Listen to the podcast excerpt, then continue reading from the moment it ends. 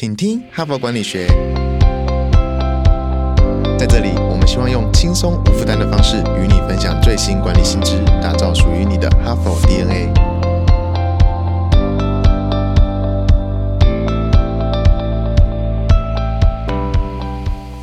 大家好，我是节目代班主持人 Even。这个星期哈帕的主题是让策略高效执行。然后说到策略啊，我们就不得不提到今年 HBR 走遍微创、新创、中小企业、大型企业跟跨国企业的外商啊，产业也从主计处统计的 A 走到 S 类，这些近千间的企业从新人培训到高阶领导者决策这个个案训练当中。但凡说到策略，所有的人无论从下而上，都觉得这是让个人甚至是让企业持续经营的重要关键。各家企业也都把策略思考力啊、策略执行力啊，当做人才必修跟必须具备的能力。可是这也让领导者跟高阶主管非常的困惑。为什么？因为花了这么多的心力培育、训练、工作坊。共事营、顾问引导，每年度也费尽心思完成这个预算的规划、策略的规划，制作出厚厚一叠的文件，从市场分析到组织执行，确保竞争力可以胜出。擘画的这么好的策略规划，每次到了年底，诶，执行了吗？啊，成效在哪里？好像只剩下业绩可以担保的证明，可是推进的绩效却看不到积累。这样的问题出在哪里呢？哈佛领导者学程经历十期好评不断，全新改版再进化，更全方位的认知拓展，更深刻的思辨交锋，更真挚的共学情谊，都在 HBR 领导者学程二点零。深究十二个不同决策关键难题，大力强化你的决策系统，提高你的决策胜率。如果你也想体验源自于哈佛商学院的个案系统训练。与五十位以上的企业关键精英共同拆解各种困境，强强联手找到路径与解方。席次进入最后倒数，立即点击说明栏链接，抢占席次早鸟七五折优惠。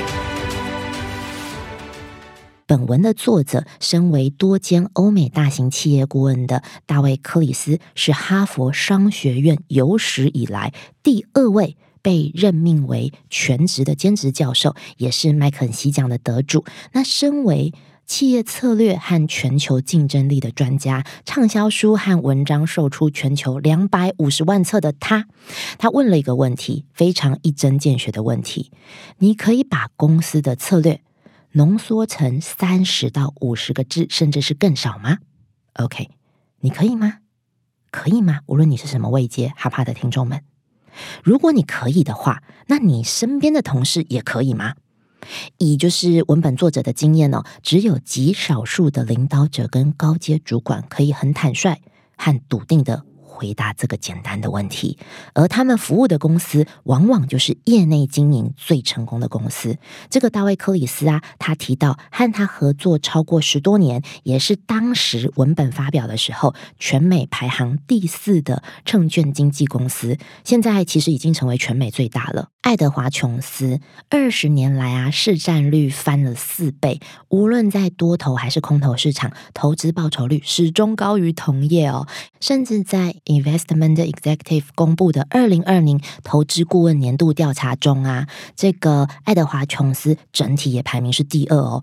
大卫敢说，这家公司的三万七千名员工，几乎人人都可以说得出公司简洁有力的策略声明。所以相反来说，策略如果说不清，或者是策略模糊的公司，它影响的不仅仅是目标和方向，让推进者。没有办法进行，反而啊，不知道高阶主管是各阶层到一线员工，在做任何小的判断跟决策的时候，其实都没有核心目标跟判断依据。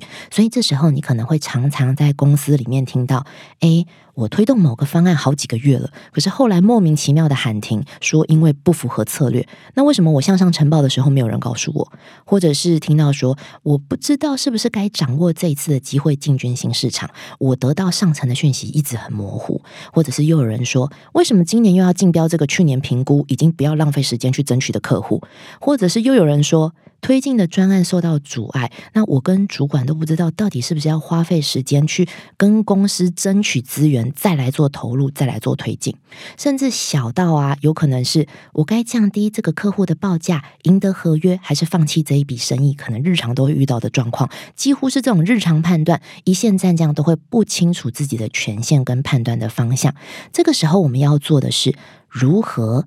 把策略深入人心，这时候必须提出一句单纯、清楚。简决的策略声明，让每一个人都能把策略内化，作为面对困难时选择的指路明灯。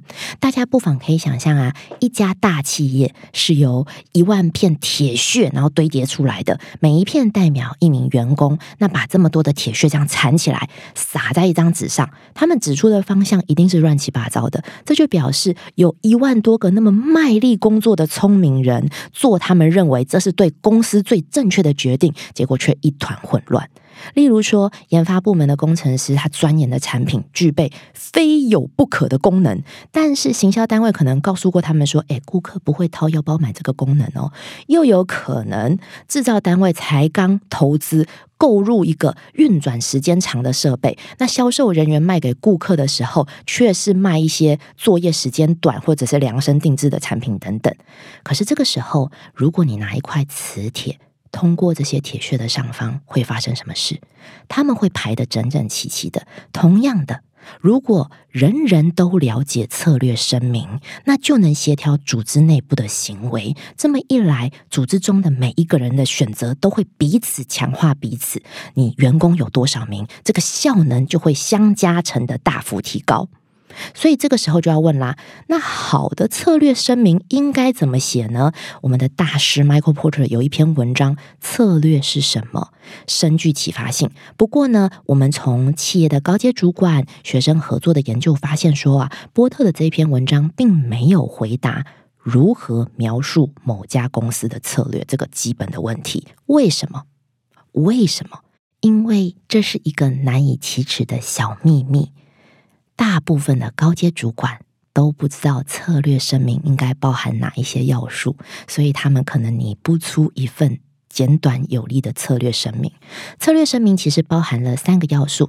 已故的拉克斯塔德对于这篇文章贡献是非常卓越的。他认为啊，良好的策略声明要包含三个极为重要的成分：目标、范畴和优势。重要的这三点，接下来的本周呢，从明天开始会每天一点的方式落地引导各位哈帕的精英来进行，而且呢，他也相信应该要求高阶主管非常清楚的说明这三点：目标、范畴和优势。这三点要素虽然简单，但是已经非常够用了。第一，目标策略声明啊，首先。必须清楚说明设计这个策略是为了达到什么目的，而目标的定义不应该只包含这个目标就是这个终点而已哦，也应该包含达成目标的时间架构。第二个范畴，大部分的企业都会在广泛的领域里面跟人竞争，所以定义业务范畴或者是领域，也就是界定这个公司会在哪一个领域中营运是很重要的事。公司不打算探索哪些领域？如果你正要规划进军餐饮业，是提供。内用服务还是快速的 take away 的服务？那是营造悠闲的环境，还是高格调的用餐氛围？是要供应哪一种食物？法国菜还是墨西哥菜？在哪一个地区营运？中西部、东部？光是目标和范畴这两个策略层面还不够充分哦。所以第三个优势，你可以在明天创业，明天就创业，并且定下目标，说要在十年内成为全球最大的汉堡连锁店。可是如果你没有解释如何达成，有人会想要投资你的公司吗？你的竞争优势就是策略的重要元素。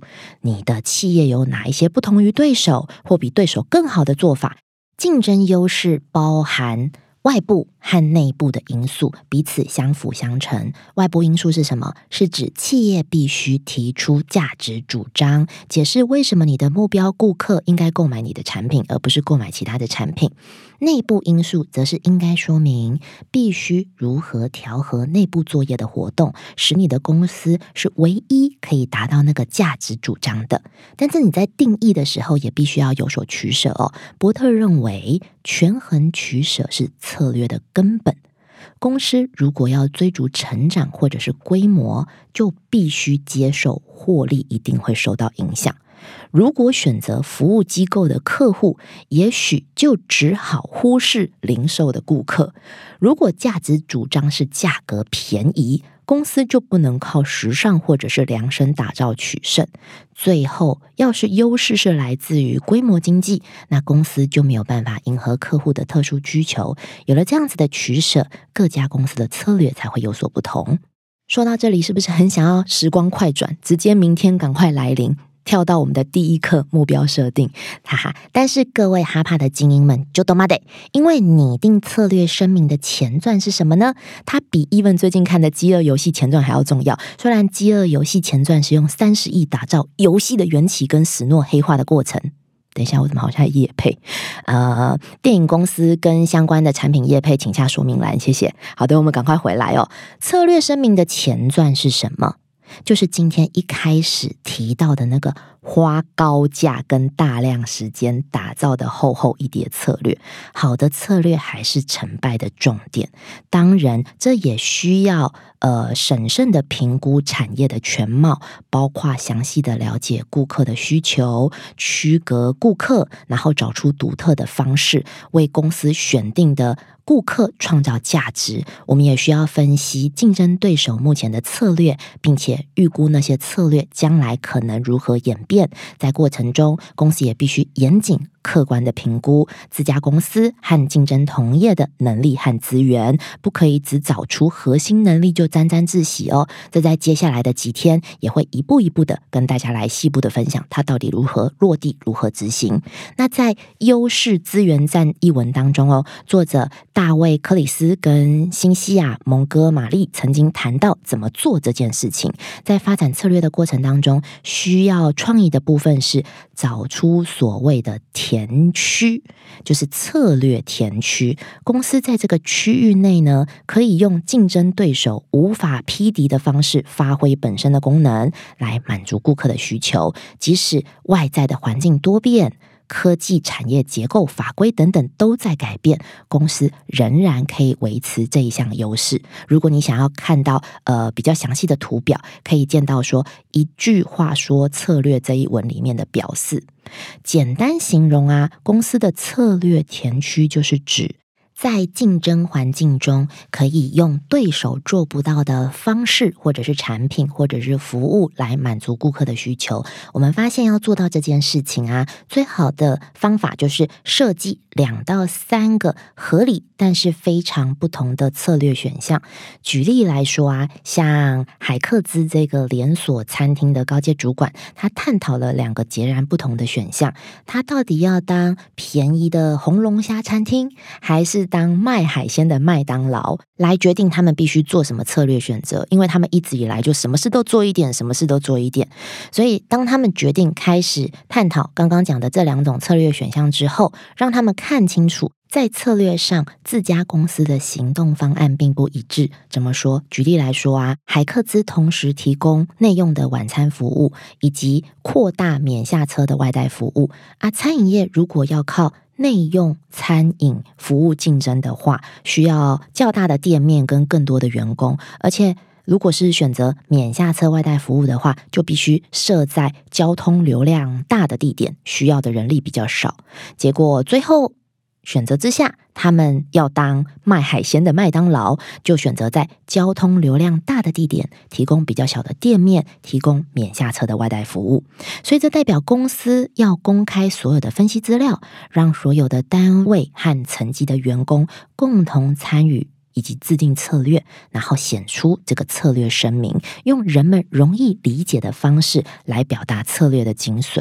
而策略声明中的遣词用字，更应该不厌其详的字斟句酌。为什么？因为这可能是策略发展过程中最有利的部分。每一个人往往。因为选用一个字而激起激烈的讨论，这个时候策略跟策略声明才具体成型。高阶主管也真正的了解策略的内涵是什么的意义。最后的成果应该是一份简短的声明，呈现有效策略的三要素。它应该详细的说明策略微妙的地方，以防止任何可能的误解，并且清楚说明它的意涵。什么叫做刚刚讲的？不留解读错误的空间呢？因为向全公司发布策略声明的时候啊，应该附上价值主张表和活动系统图。这简单的图表啊，可以提醒大家时时记得，并且在任何一个阶段或者是任何一个判断的时候，都能够符合我们的策略需求。那如果你要打造策略的竞争优势，应该包含两个层面，就是在策略声明在组织内部一层。一层传下去，然后每一层的管理人员都是下一层的老师，把策略传达给全公司的员工是一个起点，最终是希望把策略导入每一个人的行为，因为只有当高阶主管确信。获得授权的第一线员工在采取行动的时候，一选的原则是跟高阶主管一样的，这个策略才能真正的产生动力。那我们直接举例哦，就是这个文本当中的爱德华琼斯的策略声明来做范例哦。他们的策略声明是什么呢？以下就是他的策略声明：透过全国的。一人财务顾问办事处网络，面对面的提供可信和便利的理财建议，给保守的散户投资人委托顾问作为理财决策。希望在二零一二年前将财务顾问增加为一万七千人。那底下他有说明说，保守的意思是。我们的投资哲学是买进后长期持有，我们不卖低价股、期货或者是其他高风险的工具，因此我们不服务当日当冲的交易人，而且觉得没有必要提供线上的交易服务。我们是。收取交易手续费，因为投资人持有股票或者是共同基金的平均时间超过十年，是买股票最便宜的方法。这是依据资产一定比例收取账户管理年费的做法来相比较的。在针对个人的部分，他说明。我们不对机构或者是公司提供咨询服务，我们不根据财富、年龄或者是其他人口的统计指标来区隔顾客。我们服务每一位符合公司保守投资哲学的顾客。营业员会拜访每一位潜在的顾客。琼斯有不少百万富翁顾客是住在拖车里的，其他的经纪公司是绝对不会想要接触这些人的。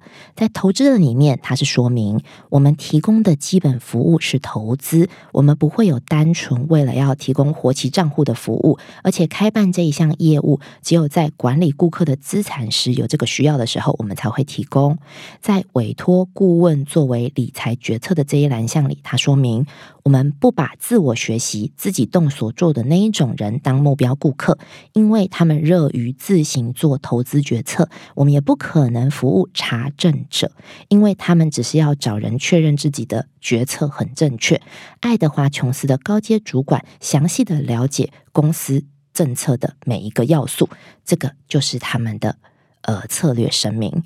那举例完这个案例啊，是不是很期待明天开始有目标、范畴、优势要怎么定义跟执行呢？期待各位在本周之后可以将有力的文字导出行动力，一字千金，千万不要忽视字词的价值。三五十个字简短的声明，对于公司的成败影响很大。文字的确有力量，而且可以促成行动。花一点时间琢磨几个字，呈现公司策略的精髓，会对员工产生鼓舞和授权的效果，进而提升公司的长期绩效。